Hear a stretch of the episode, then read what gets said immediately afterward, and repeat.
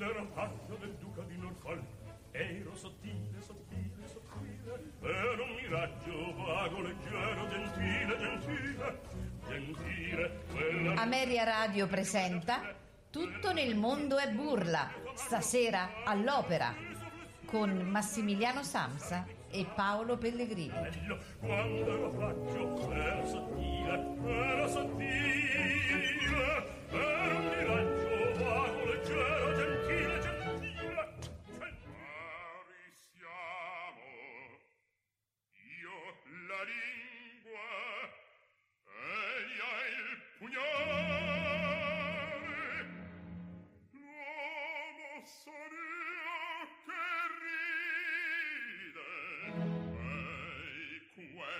quel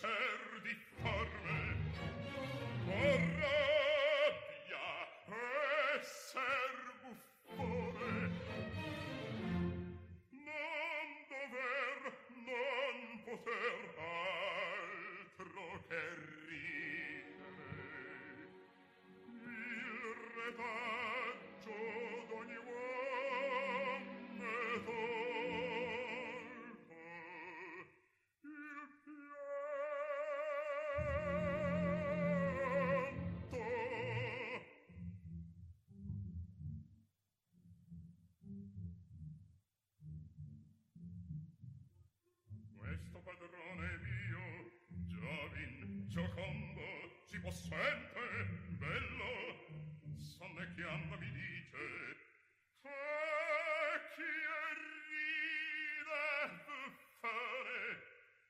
sarmideggio e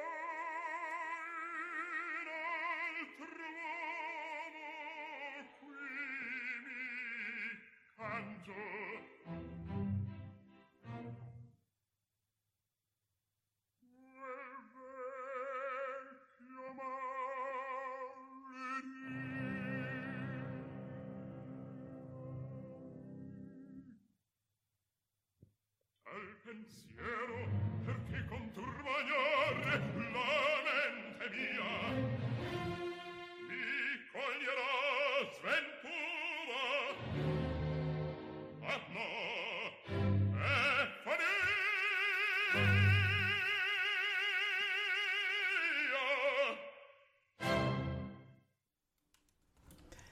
Signore e signori, buonasera e benvenuti a Tutto nel mondo è burla. Salutiamo subito Massimiliano che è con noi.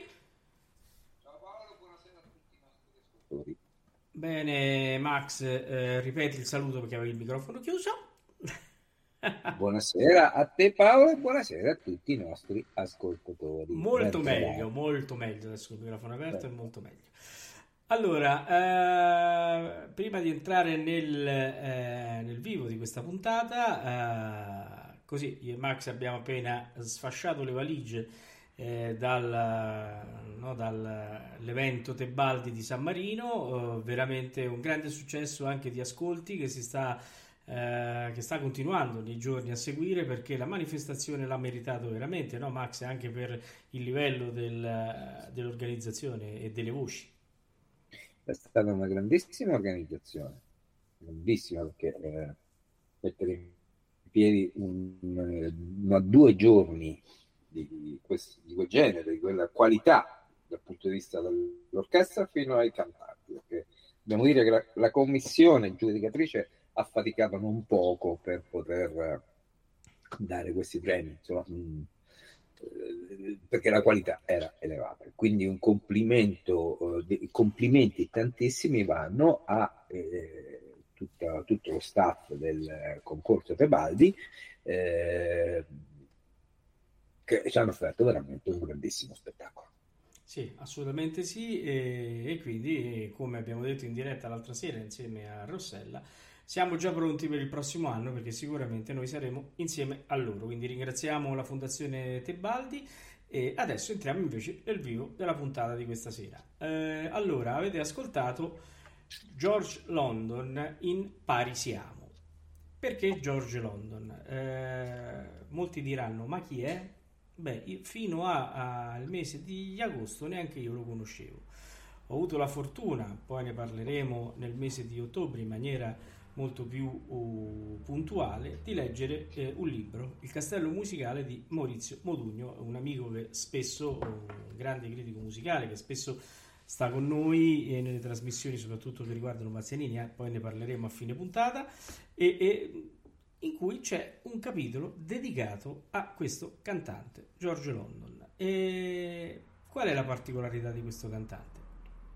Allora, innanzitutto fa parte di quella rosa di cantanti eh, cosiddetti eh, i cantanti diciamo eh, la brigata in, ehm, ebrea di cantanti cioè un, fa parte di un gruppo di cantanti ebrei che eh, veniva considerato eh, all'epoca con delle capacità vocali notevoli, soprattutto per colore, soprattutto per estensione e per, eh, e per mh, qualità vocale. Allora, eh, qualche nome di, queste, di questo gruppo, eh, abbiamo Beverly Seals, che eh, veramente si chiamava Belle Silverman, poi eh, abbiamo Rosa Raisa, che si chiamava Raisa Burkenstein, Regina Reisnick e Richard Tucker, che invece si chiamava Rubn Ticker, poi c'era Neil Shikov eh, e quindi poi c'era anche il nostro George London. Eh, della particolarità della voce di George London ne parleremo in seguito perché adesso con gli ascolti vi renderete conto qual è la particolarità che eh, ha reso grande questo cantante che eh, ai più forse non è conosciuto ma ha fatto una carriera di tutto rispetto. No Max? Sì, sì, ha fatto una carriera di tutto rispetto, ha cantato anche con Maria Callas, con Mario del Monaco, ecco, sicuramente non è stato, è stato mm, più che altro una voce molto molto particolare, perché noi parliamo di un basso, ma eh, mi sembra che abbiamo già detto che è un basso, giusto? Eh, sì, non, nasce... non, l'abbiamo presentato. No, ancora no, ma nasce come basso, però in effetti... Come basso. Poi, eh, però l'abbiamo introdotto con eh, il Parisiamo che è il Rigoletto, il baritono, no? ma lui per tutta la carriera ha, ha, diciamo, ha cantato ruoli che eh, uno dei ruoli che purtroppo stasera non abbiamo con noi, non abbiamo la possibilità di far ascoltare, ma anche Scamiglio, no? Scarpia, sono quei ruoli che sono ai limiti tra il baritono e il basso, no? Eh, sì, quindi, eh, quindi, lui però cantava da, la sua particolarità è che eh, vogliamo dire un uh, cantante che fa eh, Scarpia difficilmente oggi lo troviamo a fare Rigoletto ecco lui lo faceva e lo faceva bene sì. molto bene Infatti poi dopo parleremo perché sempre eh, tratto dal libro di Maurizio Modugno eh, c'è proprio una peculiarità che eh, mette in evidenza il critico e che noi poi dopo eh, eh, porteremo diciamo, a, a, vostra conoscenza. Comunque intanto per, per, capire come funzionava anche come basso io direi che potremmo andare a sentire il Lasci dare la mano. Lasci dare la mano, anche infatti volevo dire che un altro eh, grande ruolo che lui ha interpretato è stato anche Don Giovanni. Esatto, Quindi, un grande Don Giovanni. Anche questo che va annoverato in quei ruoli che sono bassi baritoni o baritoni bassi, no? Eh, sì, quindi sì. E insomma, adesso ce l'ascoltiamo in Laccidare nella mano e poi piano piano, insomma, e qui, su, eh, certo, poi qui Voglio un artista vedere. che l'abbiamo presentato col Parisiamo, ma poi ci canta anche Mefistofele. Ecco, eh insomma, adesso eh anticipiamo un po', però andiamo, andiamo con l'ascolto. Oh, voglio vedere se una persona che sta in chat che ha già scritto scopre chi è il soprano in questo duetto. Andiamo a vedere. Ah, sì, sì, sì. Eh, sì.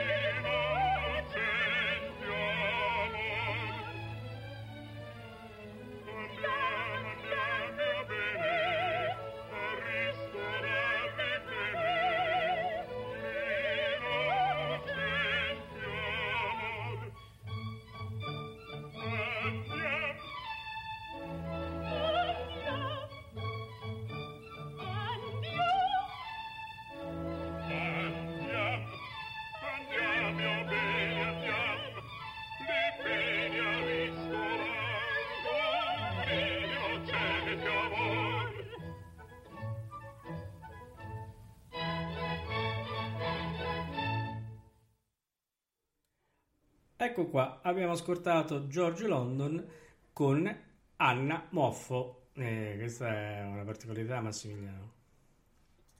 Sì, infatti questa è una versione video anche, no? Sì. Che eh, comunque a me era capitato di vederla, quindi questo George London, seppur non conosciutissimo al grande pubblico, però bene o male io penso che tutti noi appassionati, più o meno appassionati di opera, ci siamo imbattuti qualche volta in YouTube, l'abbiamo ascoltato. Forse non ci è rimasto impresso il nome, perché non trattasi di Cesare Siepi, non si tratta di Samuel Rami, non si tratta di questi artisti che, diciamo, sono maggiormente sulla bocca di tutti dell'opinione pubblica, ma che, ai quali eh, George London non ha nulla, assolutamente nulla da invidiare, invidiare. Anzi, anzi, diciamo che ha delle caratteristiche più uniche eh, rispetto agli altri. Assolutamente sì. E allora, così, qualche notizia. Allora, lui nasce il 30 maggio del 20 e nasce in Canada, dove la famiglia, che eh, praticamente è di origine lituana, si era trasferita per il lavoro del papà. Eh, come eh, spesso accade famiglia eh, non, non, agiata sicuramente e, e, e London eh, eh, completa comunque gli studi e dopo il diploma eh, va a vivere per conto suo e con tanti, vari lavori continua a pagarsi gli studi e le prime lezioni di canto. Oh, senza scendere diciamo, nei vari maestri che ha, che ha diciamo, avuto oh, London, eh, all'inizio eh, aveva una voce eh, diciamo, di un certo oh, colore da basso con gli acuti un po' stentanti, tanché, tanto che è stato preso un po' con reticenza, però è stato preso nel coro di, ehm, eh, della Los Angeles City College e, e, e, qui comincia insomma a, a, curare la voce con vari maestri. No? E, e, qui vorrei aprire una, un, piccolo, un piccolo inciso, cioè ora io non so che codisti potessero avere alla colonna, so. insomma avere dei, dei, dei, dubbi sulla voce di Giorgio Random ricordiamine, eh, veramente erano bei tempi quelli, ecco, insomma. Eh, avevano imparato la scelta, che fare coristi, ecco, insomma. per comporre il coro, mettere in piedi il coro, avevano le loro difficoltà, ma di abbondanza. No? Assolutamente di... sì. Infatti, tra parentesi, il suo maestro riesce, eh, il maestro Nat, Nathan Stewart, riesce a farlo ascoltare dopo qualche lezione, dopo avergli creato una certa tecnica, sempre con lo stesso problema degli acuti, a Ugo Streitzer, che è il direttore dell'Hollywood eh, Choir, choir, così così io l'inglese faccio un po' choir, choir, choir, va bene, insomma. E, ed è qui comincia a fare anche le sue prime esperienze cantando nel coro, quindi canta nel coro eh, nelle opere Aida, eh, Carmen, cioè, insomma, incomincia a mettere un po' i, i piedi sopra al palcoscenico. Eh, bene, adesso fermiamoci un attimo e cosa vogliamo fare ascoltare Massimiliano?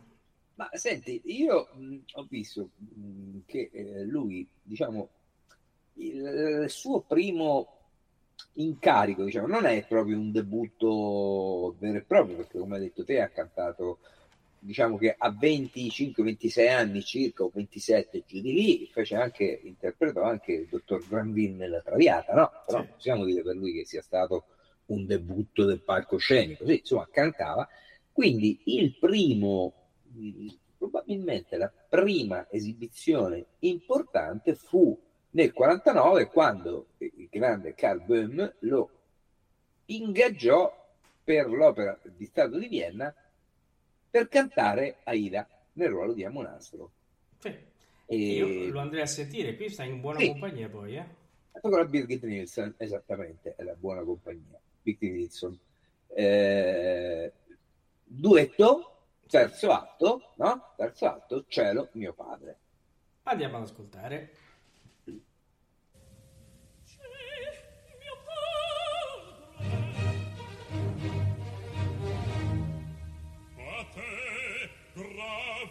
Cagion adduce Aida.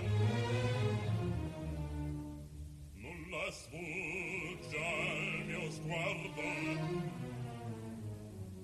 Distruggi per Radames e infama ed attendi dei farò la figlia e tu arrivare razza infame abborrita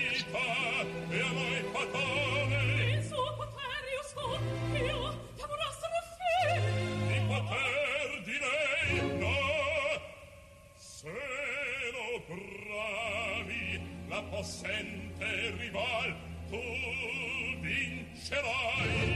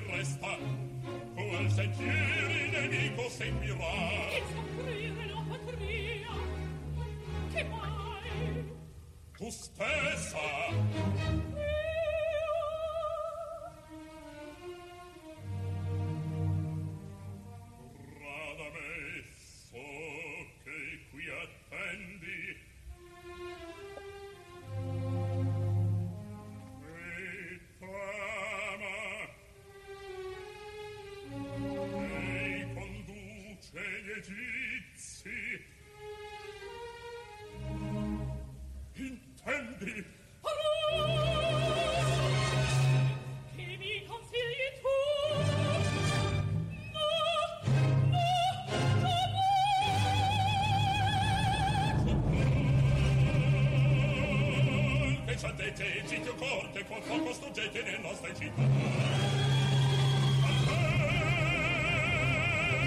Attente terrore le strage di morte al vostro furore più furore non va. Oh, poveri, poveri! Ne altri io ti.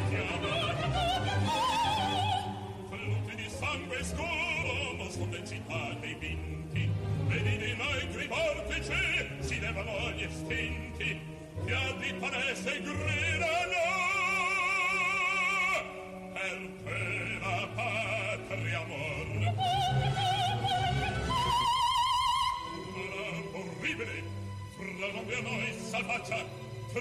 scarne braccia sul corpo tuo elevo, comadrella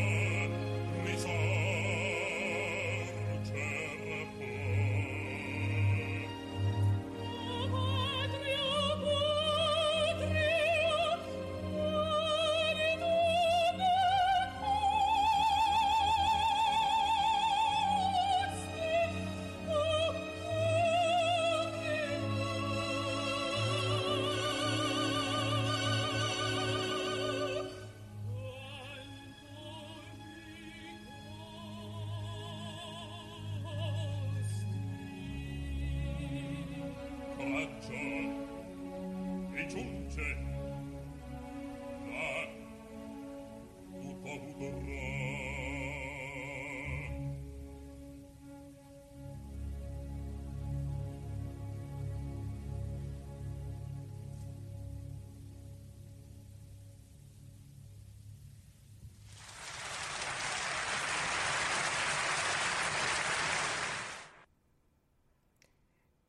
Bene, eh, abbiamo ascoltato eh, London nel ruolo di Amonasro. Bene, facciamo un passo indietro, no? Perché qui già stiamo alla Staatsoper dove eh, lui ha debuttato, cioè Massimiliano nel 49.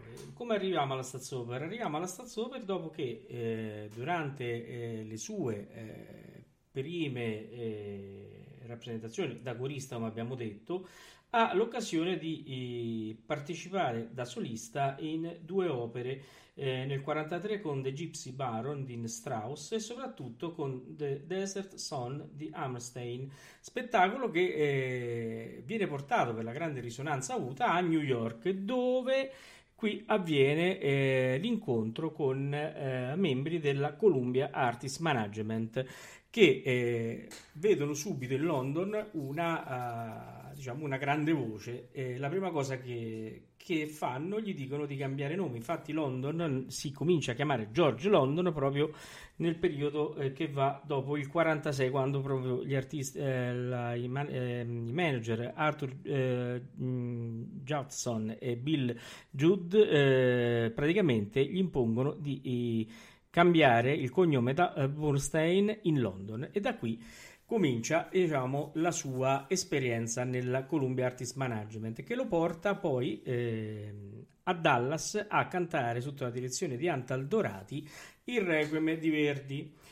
Eh, le, eh, diciamo, il risultato di questo requiem fu tale che eh, lo stesso direttore d'orchestra cominciò a, far, a, parla, a, parlare nell'ambiente musicale di questa grande voce che è quella di George London.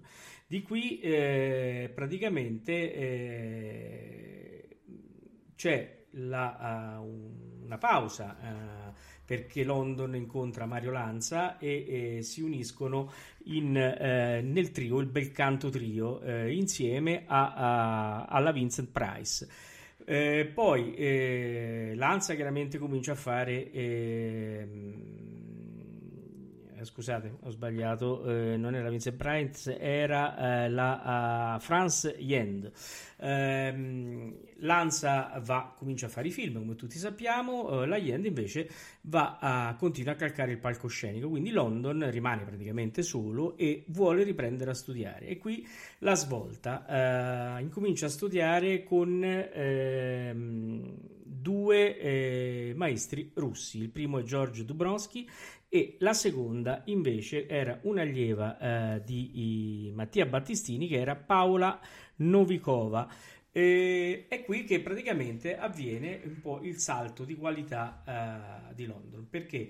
Perché con il primo eh, va a studiare soprattutto grandi, il grande repertorio russo come il Boris.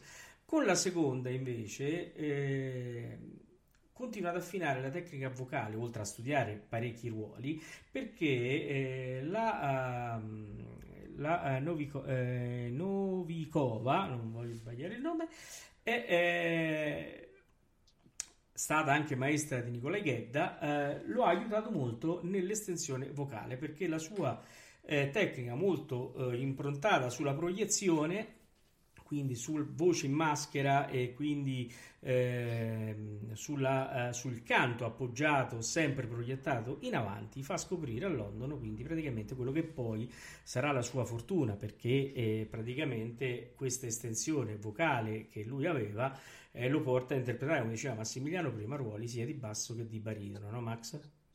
Sì, l'estensione vocale ma anche il colore. Il colore, assolutamente. Sì. Il timbro, eh, cioè... Sì. Perché insomma, eh, a parte l'estensione che è, è, ovviamente ha la sua grande importanza, però leggevo un po' in rete alcuni commenti no, sulle aree, per esempio sull'area del Rigoletto, chi proprio rimaneva sorpre- è rimasto sorpreso, come sono rimasto sorpreso anche io, immagino anche te, eh, di eh, una voce simile che va a cantare il Parisiamo, no? Sì. che è veramente... Eh, ma eh, però non, non c'è niente da dire, questo è il bello, capito? È, è, è una cosa straordinaria, io direi una cosa straordinaria. Questo fa parte di quei, eh, questo, cioè, Giorgio Landon fa parte di, di quella schiera di cantanti che molto spesso abbiamo diciamo, commentato qui eh, alla Media Radio e in tutto il mondo in burla eh, e ci siamo chiesti ma perché non ha fatto la grandissima carriera che hanno fatto gli altri, no? È rimasto un po'... Ecco, questo mi piacerebbe proprio saperlo perché... Poi... Sì, è stata una carriera importante, ma non importantissima. Ecco, sì, questo... poi te lo spiegherò quando andremo verso il fondo della biografia, perché Oh, c'è, un, c'è un motivo. Allora, vedi, la mia domanda, tutto sommato, è pertinente, quindi tu mi darai la risposta. Sì. Allora, ehm, io eh, allora, mh, andrei avanti intanto con un altro ascolto. Abbiamo parlato della eh, messa da Requiem di Verdi e io Certo. farei sentire il Confutatis e poi eh, riprendiamo a parlare eh, della carriera di London e arriveremo anche a capire il perché la carriera è finita presto. Bene, ascoltiamo il. Confutatis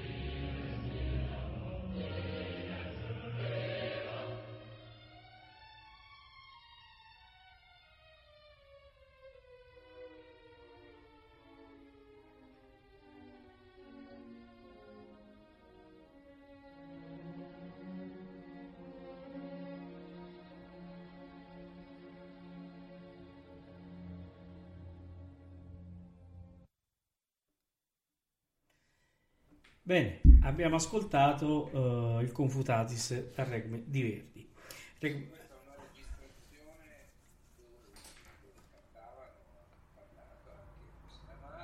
quello del soprano, la Moraine Forrest nel ruolo di mezzo e eh, Eugene Normandie era il direttore insieme a Richard Tucker, Tucker sì, sì che, Tucker. Oh, eh, il Requiem di Mozart è una, eh, sì, il Requiem di Verdi, scusate, è una uh, delle interpretazioni che eh, ha, eseguito mh, allo Staatsoper di Vienna sotto la direzione di Herbert, Herbert von Kaya insieme ad altre interpretazioni tipo la Carmine come dicevamo e la Ida che abbiamo ascoltato prima e, e, altre, e, e altri ruoli tipo i, con, il Conte ehm, i racconti di Hoffman. Ehm, tutti questi ruoli creano grande eh, un grande entusiasmo nell'ambiente viennese che fa praticamente suo George London. Cioè, George London eh, eh, viene praticamente eh, trattenuto allo Staatsoper. Infatti, tranne che per, almeno in questi primi anni, per un breve ritorno a New York eh, dove è andato a cantare con Stokowski l'ottava di Mahler, lui si trattiene a Vienna dove debutta mh, una serie di ruoli molto importanti fino a che arriva l'incontro con Wieland Wagner. L'incontro con Wieland Wagner che eh, lo ha, ha, ascoltato e che praticamente eh, lo vuole sentire eh, per il festival wagneriano. Eh, che succede? Eh, lui, George London, si fa ascoltare e praticamente eh, gli offre eh, il ruolo uh, di Votan eh, nell'intero ring. London lo rifiuta. Questo rifiuto uh, a Wieland Wagner eh, eh pare invece ehm, una presa di posizione corretta e, e, che lui apprezza, tant'è che invece di fargli fare Votan nel ring lo farà debuttare nell'Anfortas nel Parsifal. E qui comincia il grande rapporto con William Wagner dove praticamente eh, poi diventeranno amici eh, e, e, in seguito parteciperà a, a, Ring, farà anche il Ring, però farà anche eh, il Master Singer, il, il, il, Vascello Fantasma diventando uno degli interpreti più importanti, anche il Tannhäuser, quindi eh, poi c'è l'incontro con l'opera russa, quindi con il Boris. Il Boris che eh, verrà anche eh, fatto, interpretato da London anche nella Russia eh, con, grande, con, grande, successo, con veramente con eh, ehm, standing ovation come eh, riporta il testo di Maurizio Modugno. Altra cosa, eh, London eh, debutta anche nel Faust. Eh, quindi una carriera eh, lanciata per il meglio che a un certo punto, ecco, arriviamo al certo punto. Eh, nel febbraio del 65, insomma nel 65, incomincia uh, ad accusare durante una Valchiria eh, che eh, si svolgeva al Metropolitan perché poi lui eh, andò, fu riportato in, in America, eh, accusò dei problemi alla voce. E purtroppo eh, la diagnosi fu di una paresi progressiva, un'atrofia eh, progressiva di una corda vocale che poi arrivò alla paresi. Eh, ci furono tanti interventi anche delle, eh, dice, di, degli impianti di Teflon, eh, si mise in mezzo anche la sua cantante, la sua maestra, la Novikova, ma non ci fu niente da fare. Eh, purtroppo questo tipo di, di atrofia sembra uh, venire da lontano, cioè da una epatite avuta in tempi diciamo più lontani da quando si è trasformata in questo problema serissimo che ha bloccato nel, eh, 66, nel 65 la carriera di George London. Eh, fino al 66 si è ritirato nella sua casa con la moglie e con la vicinanza di amici cari tipo eh, come Nicolai Ghetta. Da qui nel 66 invece comincia la seconda vita di George London, cioè quella eh, oltre che di insegnante, quindi con parecchi masterclass, si, i, si interesserà, eh, dopo un primo interessamento del Metropolitan che non ha avuto seguito, invece eh, di fare il direttore artistico, quindi praticamente eh, sarà capo della Washington Opera.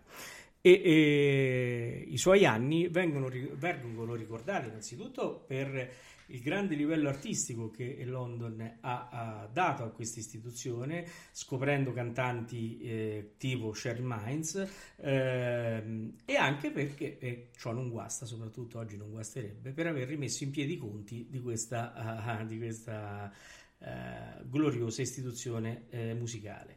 Eh, nel, questa carriera, questa seconda vita va avanti fino al 1977 quando durante un incontro con degli amici in un eh, locale di Vienna eh, di Monaco scusate eh, London ha il primo attacco cardiaco che, eh, di tanti altri che seguiranno che lo porterà purtroppo alla morte il 24 marzo del 1985 ecco quindi spiegato perché la carriera di London non è stata eh, così lunga e luminosa come meritava Max eh, ecco, vedi, non lo sapevo, tu hai avuto la fortuna di leggere, fortuna e piacere di leggere il libro di, del nostro ospite che abbiamo avuto eh, volte, di Maurizio, eh, Maurizio Modugno, e quindi eh, conoscevi le problematiche che, la, eh, che ha avuto eh, George London, che mi hanno promesso appunto di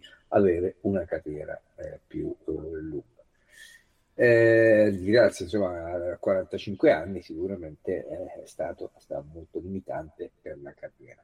Ma io Paolo lancio una proposta, visto che sì, tu vai. nel percorso hai parlato di eh, proposta di, di, questa, diciamo, posizione no, che lui prese, propose il Botan a tutto il ring, ma lui si eh, disse no, Wagner, ovviamente non Richard, no? allora eh, dirett- eh, direttore artistico del, fest- del Bayreuth Festspielhaus, eh, propose Parsifal. Sì. So, io propongo a questo punto, lui propose Parsifal, eh, George London ascoltò e io propongo di ascoltare George London in certo. Parsifal. In Parsifal. Assolutamente sì. Eh, non mi un live del 51, è un Sì. live, dobbiamo dire che è una eh, versione live del 1951 al Bay- Bayreuth Festspiel.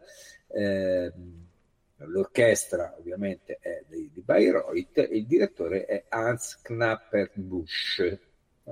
Questo, Beh, eh, Andiamo a sentire, non leggo il titolo perché non so il tedesco. e trovo io, ja, ve, ve, ve, Uber mich. Parsifal. Perfetto, vedi.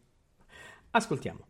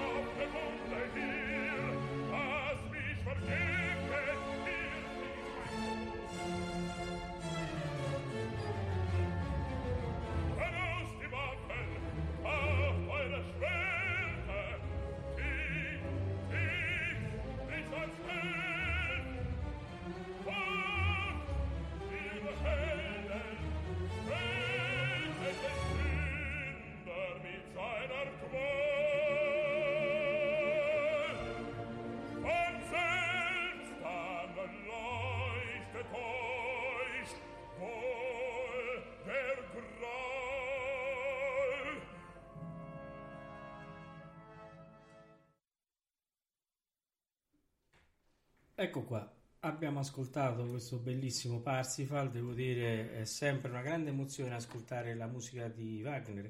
E anche Massimiliano, il nostro esperimento fatto che pensavamo che non eh, fosse gradito no? nell'opera eh, della domenica con il Vascello Fantasma, invece ha fatto capire che eh, gli estimatori della musica di Wagner sono tanti e, e devo dire abbiamo avuto un bel ritorno, no Max?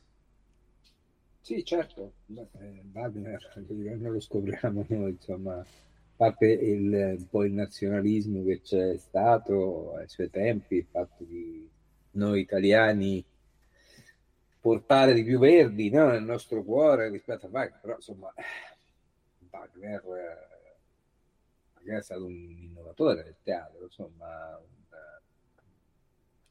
forse ha dato anche lo stimolo a Verdi di, di cambiare, di, di inventare, di intraprendere nuove strade, no? Eh, Quelle che poi ci hanno portato a Otello, a Falstaff, a, a- a queste opere che sicuramente sono state opere che avevano, ha- hanno dimostrato il grande percorso, la grande evoluzione di Giuseppe Verdi proprio dal suo primo Umberto Conte di San Bonifacio, che amo tantissimo è Sì.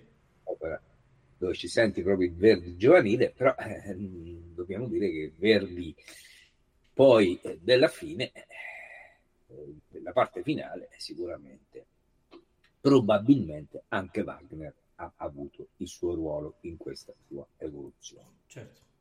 Allora, Max, eh, così per chiudere il discorso, ehm, prima di chiudere, anche perché adesso faremo un primo ascolto, poi dopo eh, rientreremo perché dovremo dare degli appuntamenti importantissimi, però prima di chiudere eh, mh, su George London eh, vorrei riportare proprio eh, dal libro di Maurizio Modugno proprio eh, quello che eh, lui scrive sul discorso delle mh, due voci. Infatti il capitolo si intitola Due voci, un artista. Nel caso di George London, l'usuale accezione data al termine bass baritone deve essere rivista e precisata, poiché la sua fisionomia vocale non è analoga a quella di Friedrich Schor, di Hans Otter o di Ferdinand Franz, per i quali si doveva parlare di una voce, fondamentalmente di basso, sia pur di singolare estensione. Per London si deve parlare forse di due voci conviventi, certo di uno strumento dalla duplice valenza, ora schiettamente baritonale, con acuti di eccezionale squillo, ora da basso, senza aver una mancanza di quell'ampleur risonante e di quegli armonici profondi che della voce maschile più grave son segno indiscusso. E io mi trovo pienamente d'accordo con questa affermazione. Tu che dici, Max? Eh, Sì, sì, mi trovo pienamente d'accordo. Infatti, io adesso per dimostrare questo, per far sentire questo, ti proporrei un ascolto. Tu che ne pensi del Certo. Mefistofele? Eh, beh, certo. Che cosa vogliamo fare ascoltare del Mefistofele? Ecco, beh, ecco il mondo, sentiamo, dai. Ecco il mondo, ecco il mondo, ecco il mondo. E allora ascoltiamolo e poi magari rientriamo per un breve commento prima di andare a chiudere la trasmissione di questa sera, no? Sì, assolutamente sì. Andiamo a sentire il Mefistofele, ecco il mondo. George London.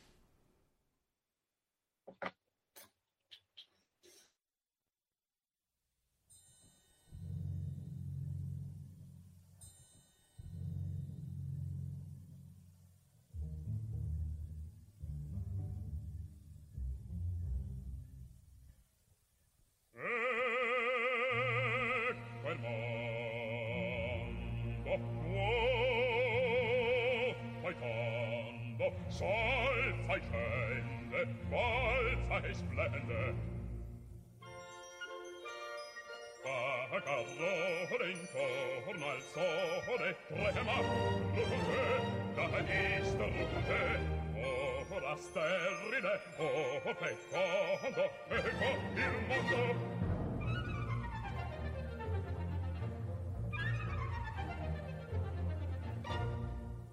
Sul suo grosso, antico dosso e una schiata e sota e mata Jehela, vihile, rihaso, vihile, jehela, vihile, rihaso, vihile, via d'ognora si divola, dalla cima sino al fondo del reamondo.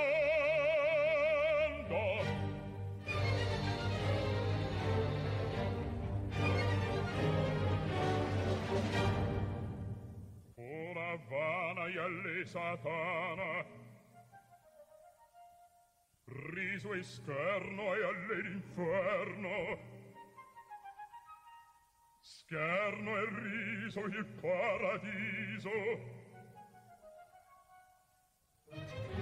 Oh per Dio che ridido anch'io. Oh per Dio oh per Dio che ridido anch'io. E pensato e ne ascolto. Ah ah ah ah ah oh e quel mondo e quel mondo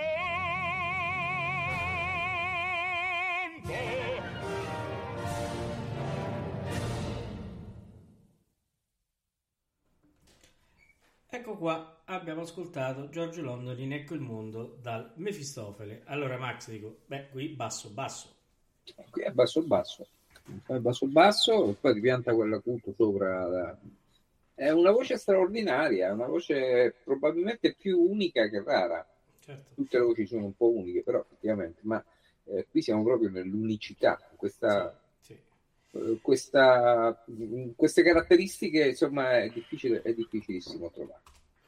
E... Bene, allora io spero che i nostri radioascoltatori si siano appassionati a, a George London e che quindi vadano a, a cercare eh, in rete eh, brani eh, cantati da lui. Eh, diamo un pochino di appuntamenti, no Max? Sì, ma io volevo anche che tu magari citassi anche il eh, titolo del libro, dove possono anche leggere tutto Certo, il libro, sera, no? allora, il libro verrà presentato qui in radio il eh, 25 ottobre perché è un libro che veramente eh, va letto, che è il Castello Musicale di Maurizio Modugno e, e, mh, poi ne parleremo con lui e con altri ospiti il 25 ottobre eh, quando lo presenteremo perché è veramente una scoperta, una scoperta proprio per il mondo musicale. Mh, eh, come dico sempre a Maurizio, lo ripeterò quella, quella sera, mi ha portato a studiare, cosa che non facevo da tanto tempo, mi ha portato a studiare perché ogni capitolo è, è- è una scoperta, veramente. Poi lo scopriremo insieme il 25 ottobre. Quindi il 25 ottobre daremo anche il titolo e tutto quanto, insomma, no? il, Ecco, il castello musicale. è il castello musicale. Vediamo il sì. castello musicale. Intanto potreste anche già acquistarlo, così poi da- date una lettera, fanno uno studio eh, più o meno approfondito e il 25 ci, Certo. eh, ci incontriamo tutti insieme e, e- e- e ci sarà la presenza, certo. la presenza dell'autore, con Dell'autore l'autore, e anche potranno altri- fare anche delle domande. delle Sì, di altri critici che adesso non, non sveliamo perché eh, eh, l'abbiamo proprio eh, contattato in questi giorni. Allora, appuntamenti prossimi. Allora, vabbè, venerdì prossimo abbiamo un parliamo di, quindi non vi, non vi diciamo di che cosa parleremo, sarà una sorpresa come tutte le volte e avremo, eh, quindi eh, eh, avremo, eh, come mi suggerisce anche Max, eh, avremo eh, una cosa, Una sorpresa. una sorpresa, una sorpresa. Eh. Eh, beh, noi facciamo le sorprese, quindi questo Eh, certo. comunque sia, teniamo in sospeso i nostri i radioascoltatori. nostri radioascoltatori, perché parliamo ma- di... Ci è piaciuto... questi cosa ci faranno, di cosa ci parleranno venerdì? Eh, lo saprete venerdì. Si vedrà Eh, venerdì, si vedrà venerdì e quindi... Noi lo sappiamo, già stiamo preparati, ma eh, voi lo saprete. Voi, ecco, assolutamente sì, questo è, è- è importante. Poi che cosa accade? Abbiamo un sabato e domenica pieni. Allora, sabato, eh, penso, mm, magari eh, se non ve lo ricordate, ve lo ricordo io, è il proprio eh, il compleanno di Ettore Bastianini, 100 anni. Quindi noi sabato eh, 24 eh, cominceremo, eh, diciamo, presto con una 24 ore che potete trovare sul sito, a cui potete accedere sul sito eh, www.ameriaradio.com su Ettore Bastianini. La sera alle 21 in diretta avremo un parterre de roi, come si suol dire. Ehm, l'idea era, era altra perché eh, l'idea era proprio quella di stare a Siena al Teatro dei Rinnovati dove ci sarebbe stata una cerimonia comunque solamente rimandata, ma purtroppo eh, le votazioni che eh, sono arrivati- arrivate tra capo e collo, come si suol dire qui da noi, eh, hanno impedito al comune di Siena di cedere il teatro, di dare il teatro per la manifestazione, ma sarà fatta in seguito, poi sarete informati sicuramente. Quindi la sera alle eh, ore 21 invece noi andremo in diretta eh, con una trasmissione organizzata da Ameria Radio in collaborazione sempre con l'associazione Ettore Bastianini e dove eh, ricorderemo con ascolti e con interventi di, di, critici che adesso vi dirò, vi annuncerò, eh, festeggeremo Ettore Bastianini e, e, sarà un momento importante, un momento importante perché è un po' il culmine di tutto, di tutto l'anno bastianiniano, insomma, ecco. Eh, la uh, trasmissione si intitolerà Ettore 100 anni e ve li dico in eh, ordine alfabetico parteciperanno eh, io e Max da studio poi c'è Manuela Bianchiporro, Luisella Flanchini, Valerio Lopane, Piero Mioli, Maurizio Modugno, Angela Maria Rigoli, Vito Stabile e Paolo Vannuccini. Oh, oh, per chi non conoscesse, eh, Paolo Vannuccini è il eh, priore della contrada La Pantera, quindi avremo anche una testimonianza da Siena, addirittura eh, Vito Stabili che è lì eh, perché eh, c'è eh, l'uscita del francobollo sui 100 anni di Ettore Bastianini, sarà insieme al priore della Pantera mh, e che darà un suo, oh, un suo pensiero su Ettore.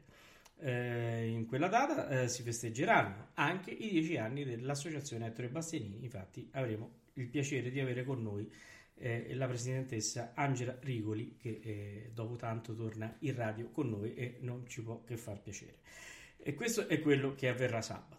Eh, domenica invece avremo la domenica di Ameria Radio del pomeriggio dedicata ad Ettore Bastianini, quindi con brani eh, cantati da Ettore Bastianini e la sera invece andremo a farvi ascoltare con la presentazione del nostro Alvin, eh, quindi torna a presentare eh, l'opera serale, andremo con eh, il ballo in maschera. Il ballo in maschera eh, abbiamo preso eh, l'edizione del 56, quella del teatro alla Scala, diretta da Gianandrea Gavazzeni, con Giuseppe Di Stefano nel ruolo di Riccardo, Ettore Bastianini nel ruolo di Renato, Antonietta Stella Amelia, Ebbe Signali Ulrica, Eugenia Ratti Oscar e, e e poi avremo eh, Silvano Giuseppe Morresi, Samuel eh, Silvio Maglionica, Tom Nicola Zaccaria mh, mm, e la direzione, come vi dicevo, che eh, dirigerà quindi orchestra e coro teatro alla, alla Scala di Gianandrea Gavazzeni. E quindi questi sono eh, la due giorni bastianiniana che ci attende per festeggiare i 100 anni proprio nel giorno no, della sua nascita. Max, allora, eh, adesso dobbiamo concludere in bellezza eh, salute perché vedo che già appare. Ecco, eh, stasera Max è un po' raffreddato. raffreddato, sì. E...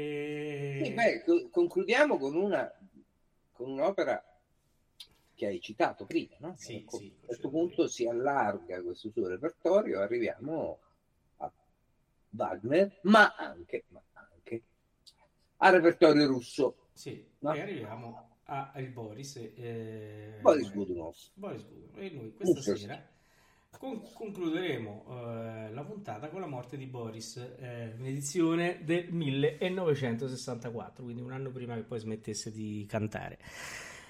E niente, Max, abbiamo fatto conoscere George London. Speriamo che sia piaciuto a tutti come è piaciuto a noi. E noi non facciamo altro che dare appuntamento a a venerdì venerdì con il sabato e poi, poi anche domenica eh, certo. con il seguito dei, cioè, diciamo, della ricorrenza dei 100 anni dalla nascita di Ettore Bastiani. Bene, allora ascoltiamo la morte di Boris. Buonanotte a tutti. Buonanotte.